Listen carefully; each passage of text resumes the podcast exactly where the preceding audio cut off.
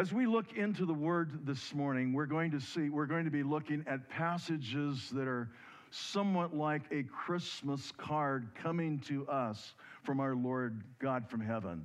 When God wrote the Word of God, you could probably say in many ways that every verse is like a Christmas card. But there's also another truth here, and that is that as God lingers in His Word at certain particular places, we get the message from Jesus that I love you, I haven't forgot you, I'm coming again, I am your Savior, Redeemer, and I'm sending you the greatest gift you'll ever have or experience in the Word of God through my Son, Jesus Christ.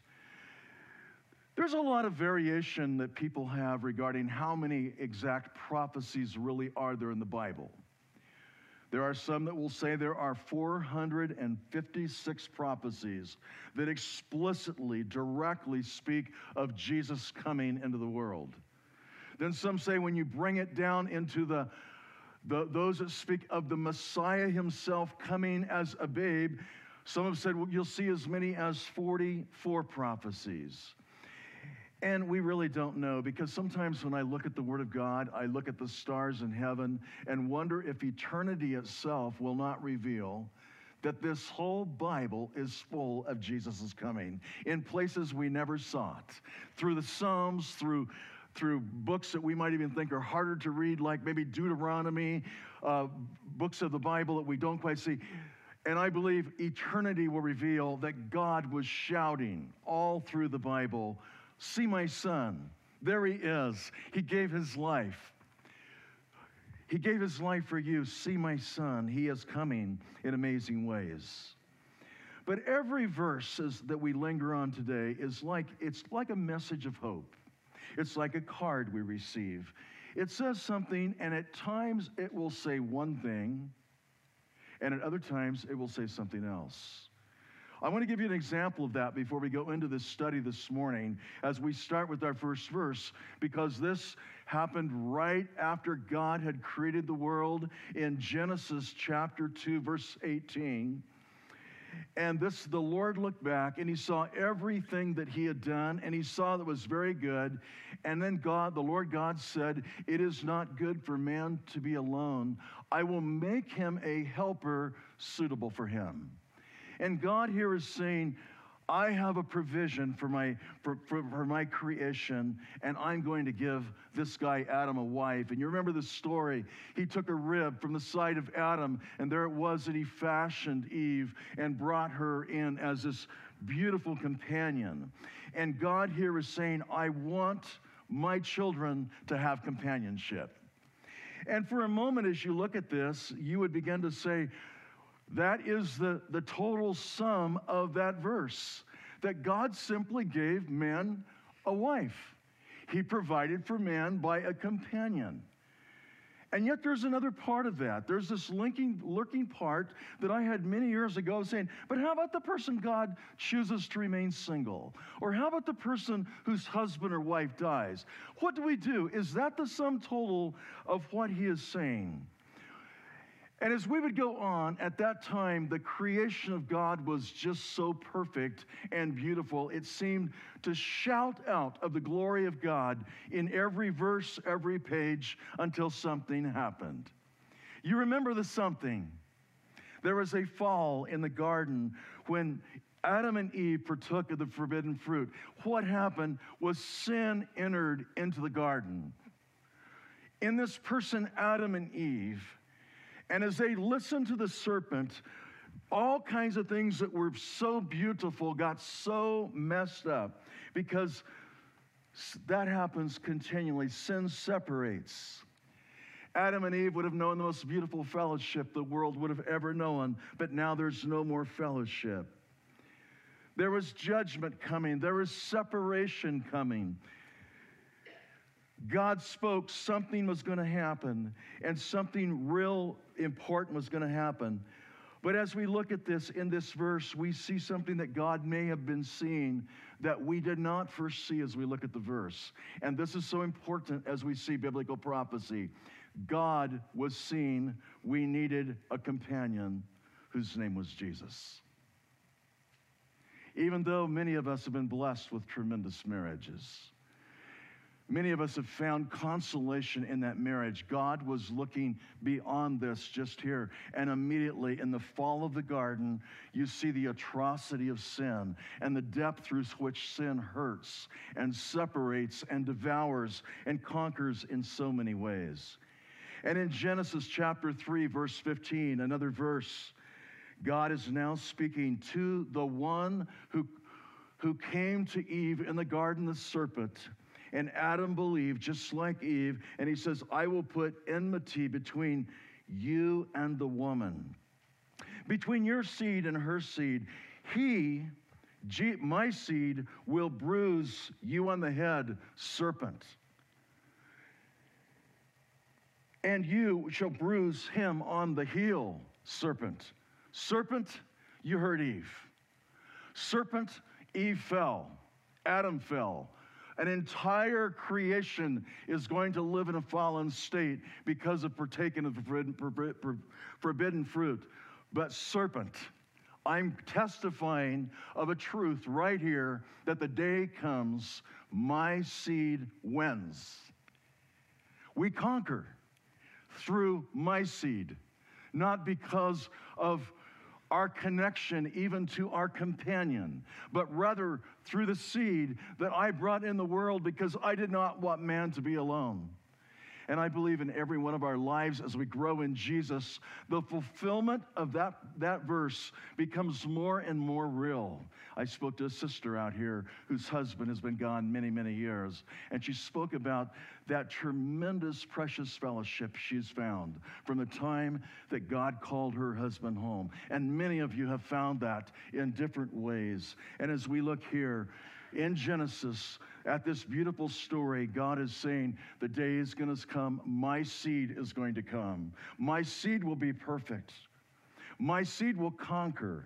My seed will overcome everything that came as a result of sin when we look to that seed as the one to whom life comes. Genesis 12, 2 and 3, something else we say, hold it, how is this going to come about?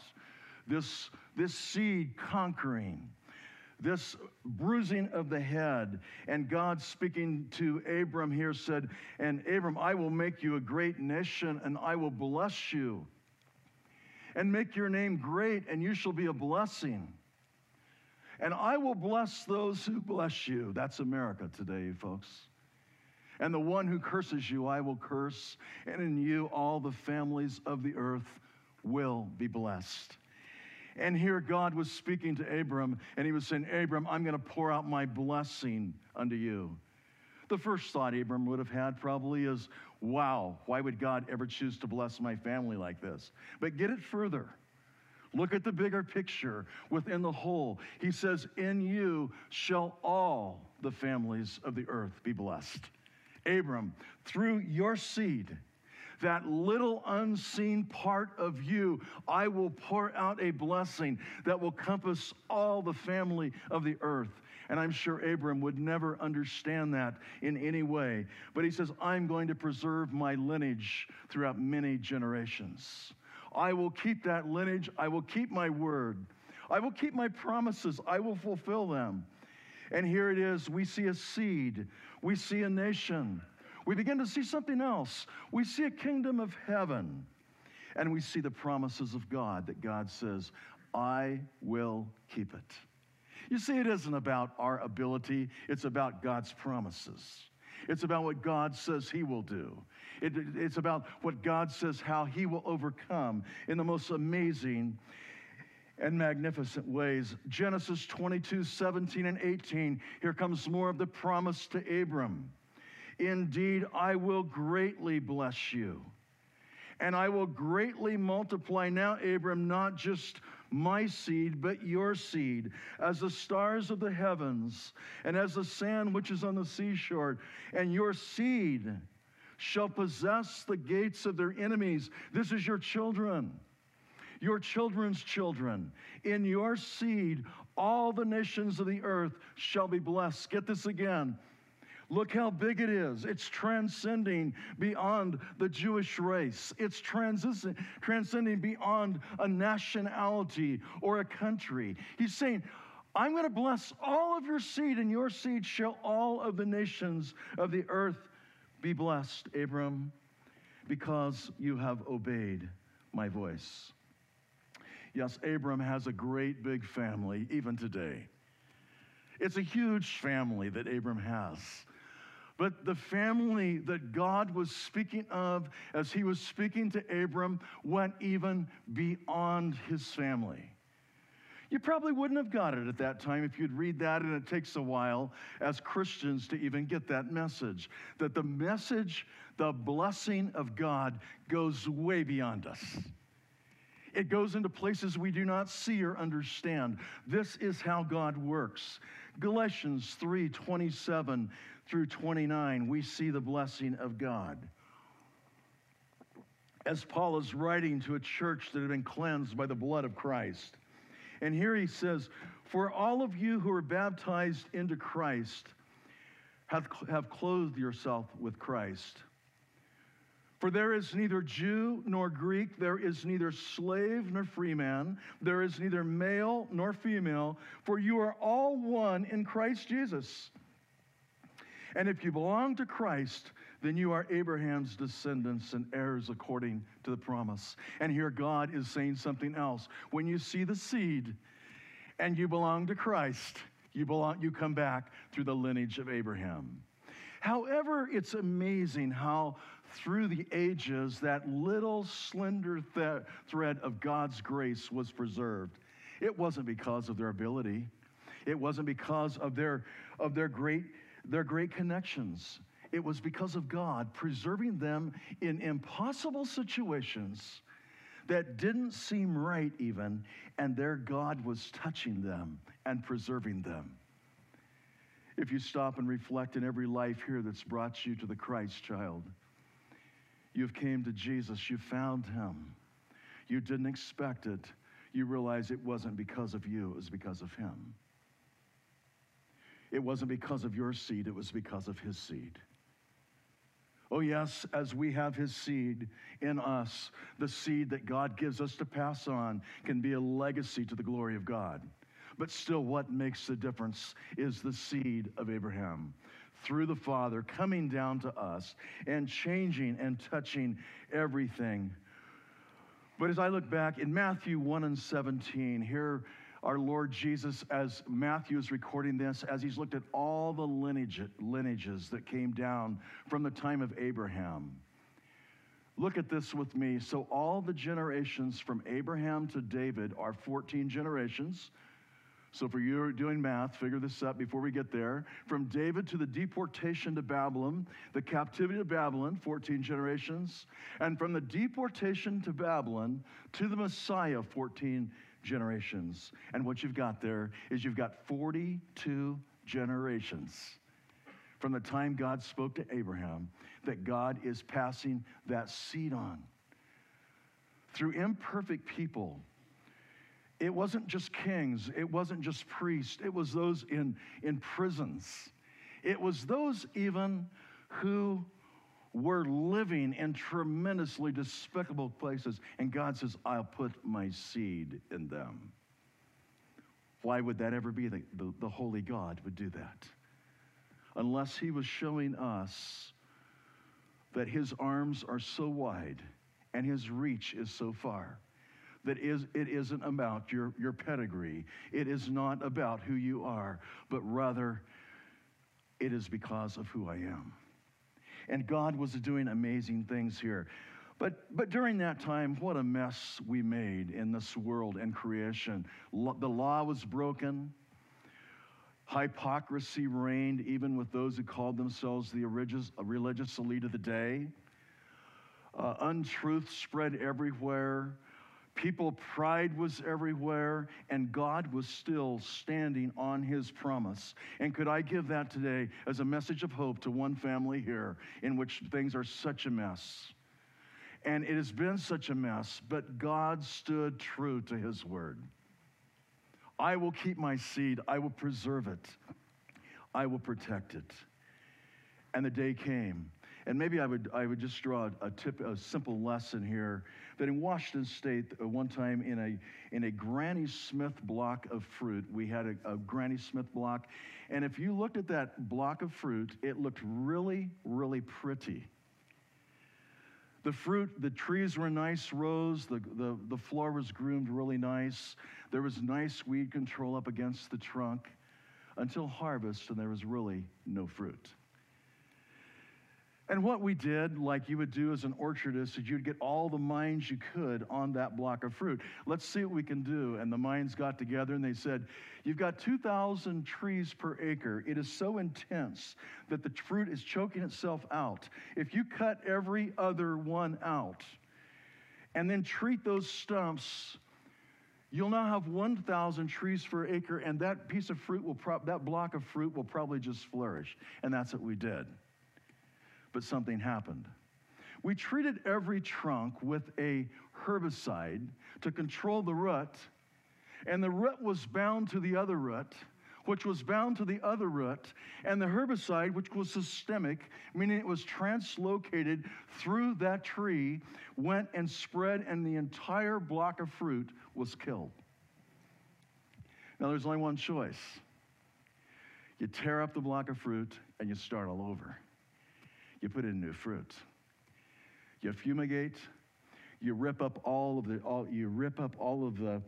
You tear up your entire irrigation system. You rip up all of your roots. You fumigate, and you take a step, and you believe that when you plant that new little sprig, someday there may be a harvest.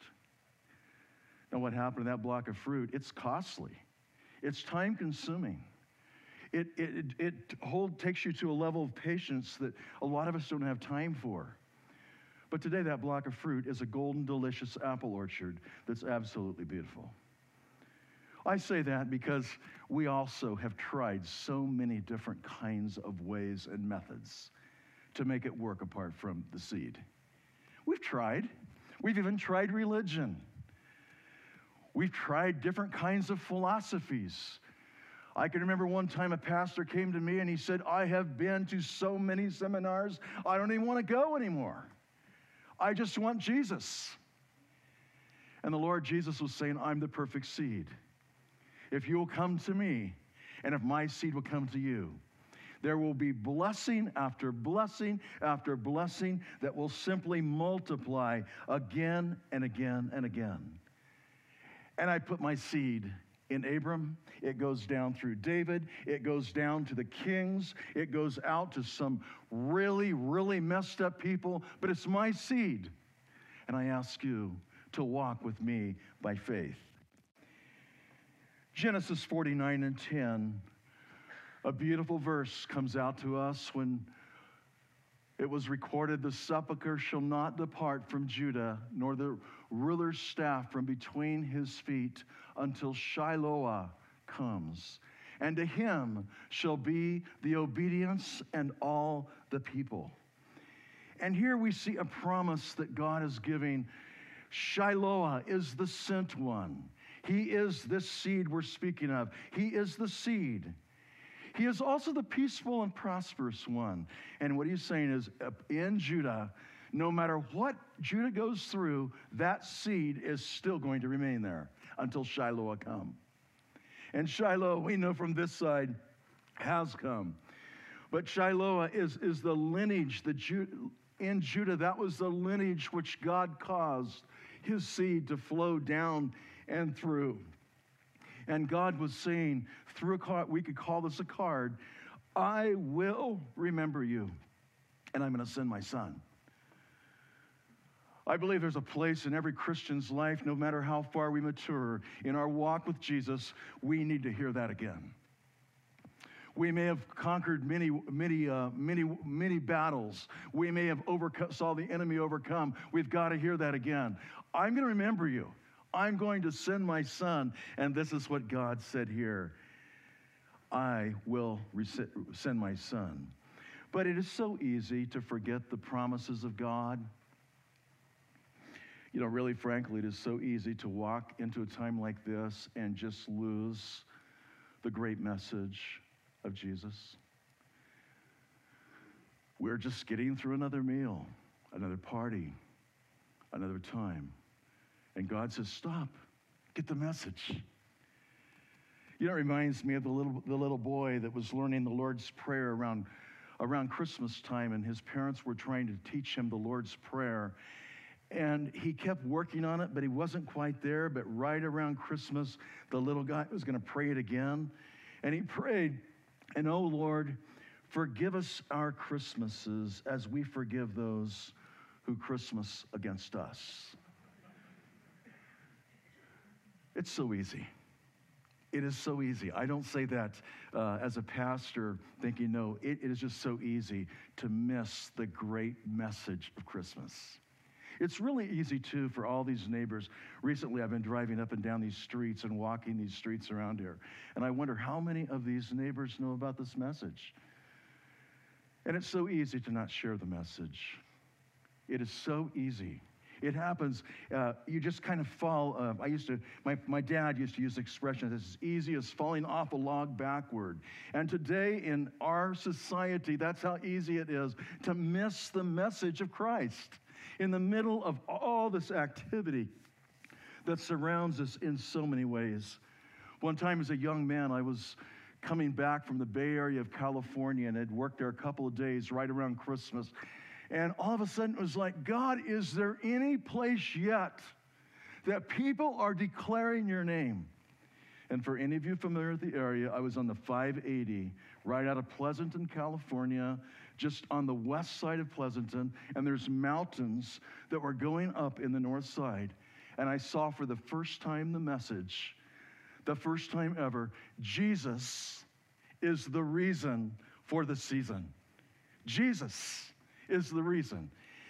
And as a young man in my upper 20s, it brought so much hope. It just like, wow, yeah, Lord, you're here.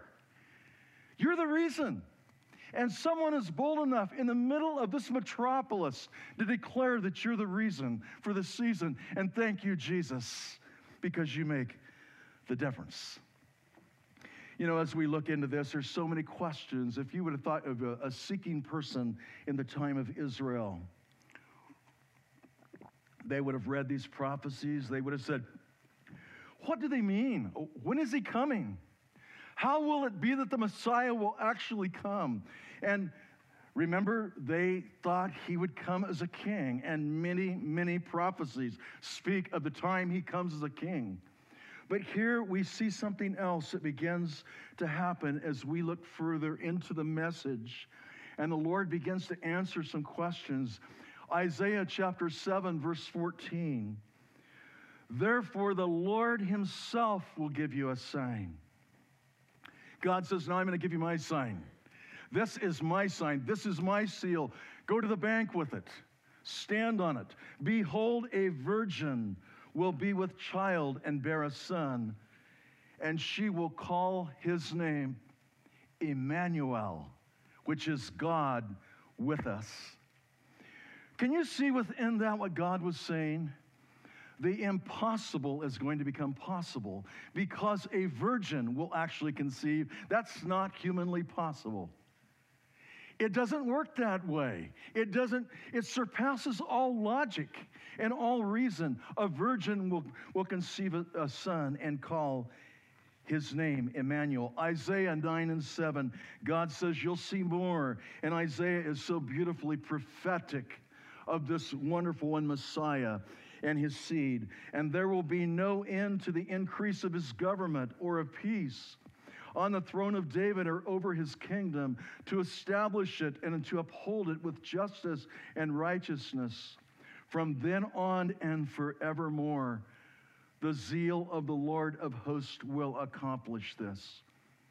And the Lord speaking through the prophets saying, this message and this work is unlimited.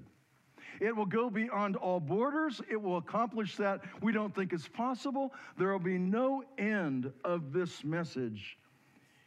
And his coming will affect all of eternity. And we begin to see something else about the seed as you look at verses like this. The seed, and it is so easy today in our society to say, yes, that's your lifestyle. My lifestyle is this. I don't believe in Jesus. No, Christianity, believing in the seat of Jesus, is more than a lifestyle.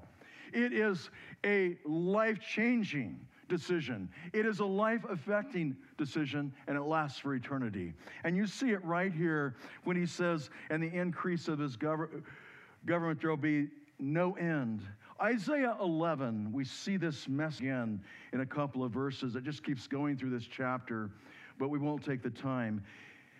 We've looked at 7, we've looked at 9. Each of these, if you want to take time and read as a family or personally over Christmas, just take that portion of Isaiah and read that portion, and you'll be so blessed.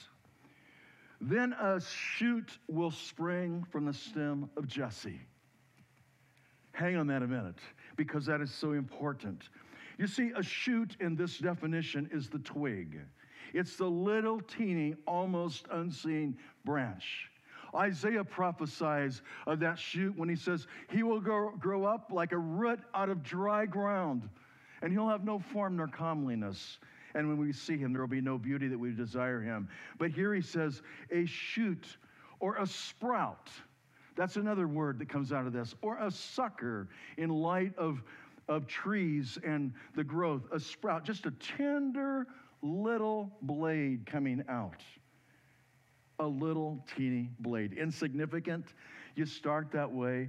But he says a branch will grow from his roots, it will bear. And the Spirit of God will rest on him. This is authentic. The spirit of wisdom and understanding, the spirit of counsel and strength, the spirit of knowledge, and the fear of the Lord. There's something else that is a marvel in the realm of orcharding. I'm just picking up orcharding this morning for a couple quick lessons. One is, if you want to change an entire block of fruit and you have a good root, you know what you do? You just cut You cut that tree to the ground, you leave a foot or 2-foot high stump, you drop one little sprig of the variety and the type of that you want in that. If it's an apple, you must drop an apple. You drop that into that trunk, you seal it with a certain knife, you seal it around, you step back and water that tree, and you prune that tree, and you nurture that tree, and you've got a whole different tree in 3 years. A whole different variety. You flip the variety. And it all started because of one little sprig. But you'll notice something else if you follow this through Isaiah further. It speaks of branch will grow from its root. It starts with a sprig. It grows to a branch. It starts so small, smaller than my littlest finger. And it grows to a branch that becomes so large that reaches so far. And the word here, as he's speaking of this seed coming, he said, this is what it is. It's so insignificant. It's so overlooked. But it grows to that which is so great and so powerful, and it reaches so far. Its goings forth are in the most amazing places and ways. And when you think about this, God put his seed in us. God preserved his seed. But we're going to see this in a little bit. God places his seed within us. It's what makes the difference. That one work, it may not be hardly seen for a moment. You might overlook it, but finally you see it. God did it. Your heart has changed. You've experienced that. You've seen it. Your life is different. You think different. You do different. Because God is the perfect orchardist. He looks and he says, I will put my seed where I choose. Matthew 2:23. We're now flipping into our New Testament. And Jesus came and lived in a city called Nazareth. This was to fulfill what was spoken by the prophets, that he would be called a Nazarene. One of the things that's important to see on the seed is Nazareth was not a place in the high-rating area of cities you'd want to visit. If you go to Nazareth today, there's a lot of tour buses going through the city, and it's going back to the place that people think Jesus was born. But there's a greater message, and that is the message that Jesus went to the lowest, even as a child. He had to flee Herod. And later we'll see, I want to grab a couple verses, but I want to get John 1:46 here, when he says, "Can any good thing come out of Nazareth?" When people heard that Jesus had came out of Nazareth, and his dad Joseph was a carpenter, they said, "It can't be. It doesn't work that way." But the beauty of the seed of God and the work of God as he sends his son is God reaches out in the most unlikely, overlooked, forgotten areas, and out of it comes his seed. And Nazareth was one of those places. Hosea chapter 11:1, we have another verse. "When Israel was a youth, I loved him, and out of Egypt I called my son." It was here that when Mary conceived and they heard that Herod was going to try to kill all the firstborn, they went into Egypt. "Out of Egypt I called my son." And God is saying something so precious. My son comes from remote, forgotten, overlooked places. Egypt was the place that Israel went into captivity and lived 40 years. Then they left Egypt. They were going to the promised land. They spent 40 years in the wilderness before God called them into the promised land. But here he is saying, don't forget, it was out of Egypt I called my son. The son went back to the very place that the people themselves found themselves in captivity. You know, one of the beautiful works of the Son of God is that the Word of God says that he is able to save us to the uttermost, and he is a merciful and faithful high priest in Hebrews, and he was tempted in every way like us without sin. You know what he can say when we pray? "I've been to Egypt. John, I hear your prayer. I've been to Egypt." Not physically. Many of us have never been to Egypt, but I have been there, Jesus said, because he came to redeem us, and he went to the places that nobody else wanted to go. Matthew 2:13-15, "Now when they had gone, behold, an angel of the Lord appeared to Joseph in a dream and said, 'Get up, take the child and his mother and flee to Egypt, and remain there until I tell you, here is Egypt.'" God has spoken earlier, just in the prophecy of Hosea, "Out of Egypt I've called my son." "And remain there till I tell you, for Herod is going to search for the child to destroy him." So Joseph got up and took the child and his mother while it was all still night and left for Egypt. And he remained there until the death of Herod. And this was to fulfill what had been spoken by the Lord through the prophet, "And I put Hosea, out of Egypt I called my son." Oh, so often, what happened with the nation of Israel, what happened with so many people that missed Jesus when he came? They were looking for a king. They were looking for someone to help them win their battle, to win their war, to help them conquer the Romans. And Jesus came as a son of God, and he came through places like Egypt and like Nazareth. And he came out of nothing, born of a virgin. And people said, "It can't be. This cannot be the King of Kings, the Lord of Lords." But this is what the Word of God teaches us as we look in the Word of God. Malachi chapter 4 verses 4 and 5. When we say, "But how will we see him? How will we be able to know that that is him?" "Behold, I'm going to send you Elijah the prophet before the coming of the great and terrible day of the Lord.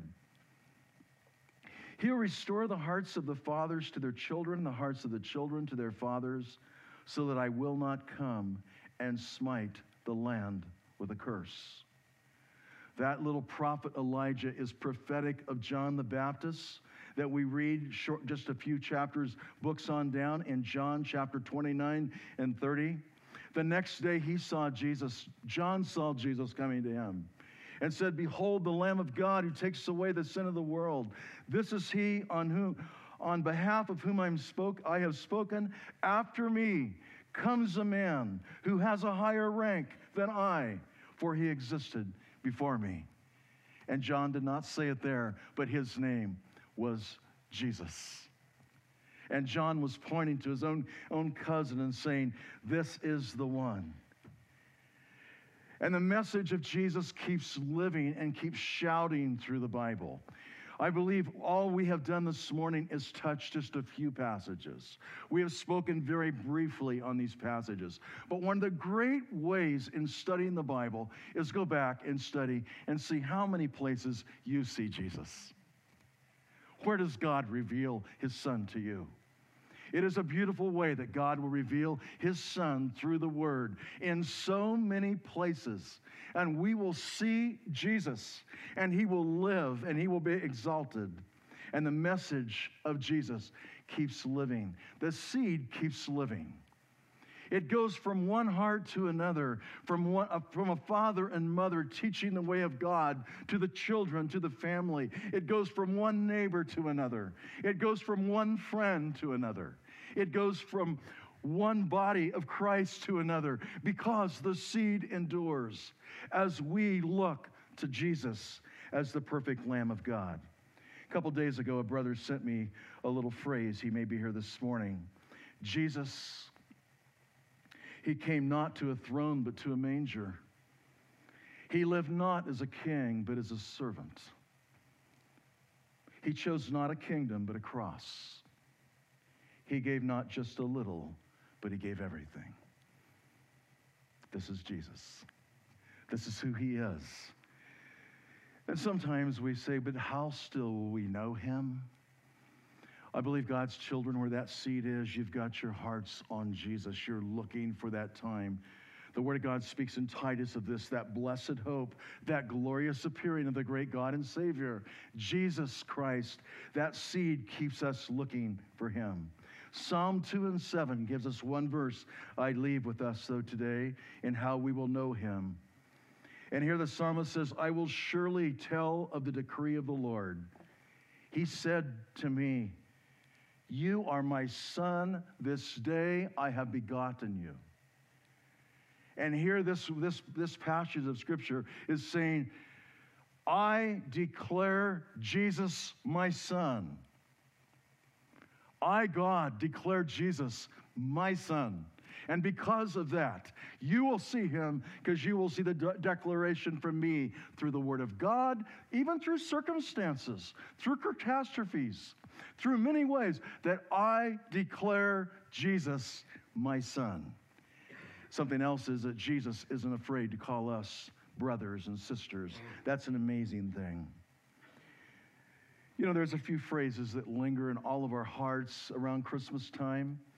Maybe God spoke to you at a place, and maybe it wasn't through a verse. Maybe you just saw something that just stood with you. One that spoke to me years ago was, wise men still seek him. Still today, wise men seek him. December 25th is just a day, but the person we celebrate, Jesus, lasts for eternity. Take time to thank him for the gift that we received thousands of years ago, as God prophesied, I will preserve my seed. It's a great message, the message of Jesus, because when we see the message of Jesus throughout the Bible, something happens. If you're reading, and it may be ever so dry, say in the Old Testament, when Jesus is seen there, the whole part of that part of the Word just comes to life. You can see the concepts, you can see the goals, you can see good prophets and kings and priests, but when you see Jesus, the Word comes to life. It just lives. It just shouts the praises of God in so many ways. But the message when you see Jesus is multifaceted. It comes in so many ways.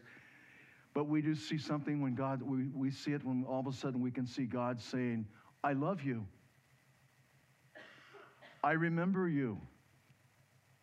I don't forget you. I will bless you. I will provide for you. I will protect you as my child. We're seeing Jesus. And as I did then, I'm going to do it today. But when we see Jesus like this, he always asks a question, because Jesus doesn't want us to ever just receive the gift without sharing the gift. It's easy in this culture sometimes to just get our arms really wide and we kind of just envelop a lot. But he asks us a gentle question when we see Jesus. Will you receive my gift? And will you share it with others? The one who has come and brought the greatest gift we've ever been offered. The greatest one. Will we receive it? By faith, coming under his authority, yielding our life to him, and in repentance of sin, confessing him as the Lord and Savior of our life. You know, today, in light of the message we've looked at, it's really come into place saying, Lord, I believe that you are the seed that came down through many generations, and for some way by your grace, you came down to me today, and you've opened my heart to the place I say, Lord, I want you as my Savior. I want to overcome through you. And one of the beauties of this message is that very seed that lived a long time ago is just as active today. It is just as alive today in us as it was then. This is what who the Holy Spirit is. He dwells in eternity past, eternity present, eternity future. And he says that seed in you is active and alive. And if you have that seed, if Jesus is within you, if you have that seed, you are a child of the King. But you've got something to share. You've got something to say. You've got someone to love because you understand what he said to you. You understand how he loves you, and you understand how he shares with you. You know, Christmas is really a very special time. I'm sure for many, there's some that are not there.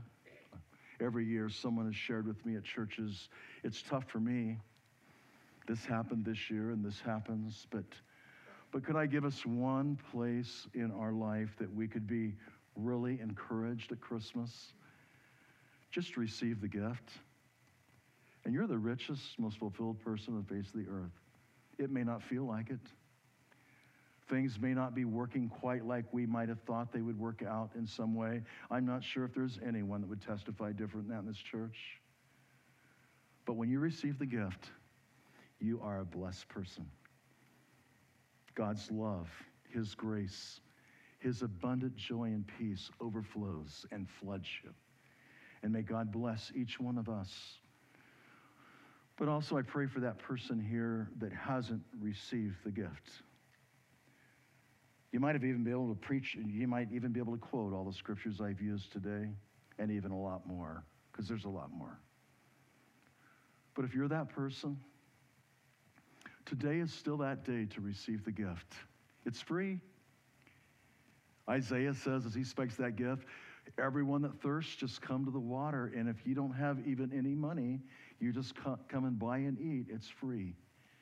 And there's something so beautiful about God. He says, in him who cometh to me, I will in no wise cast out.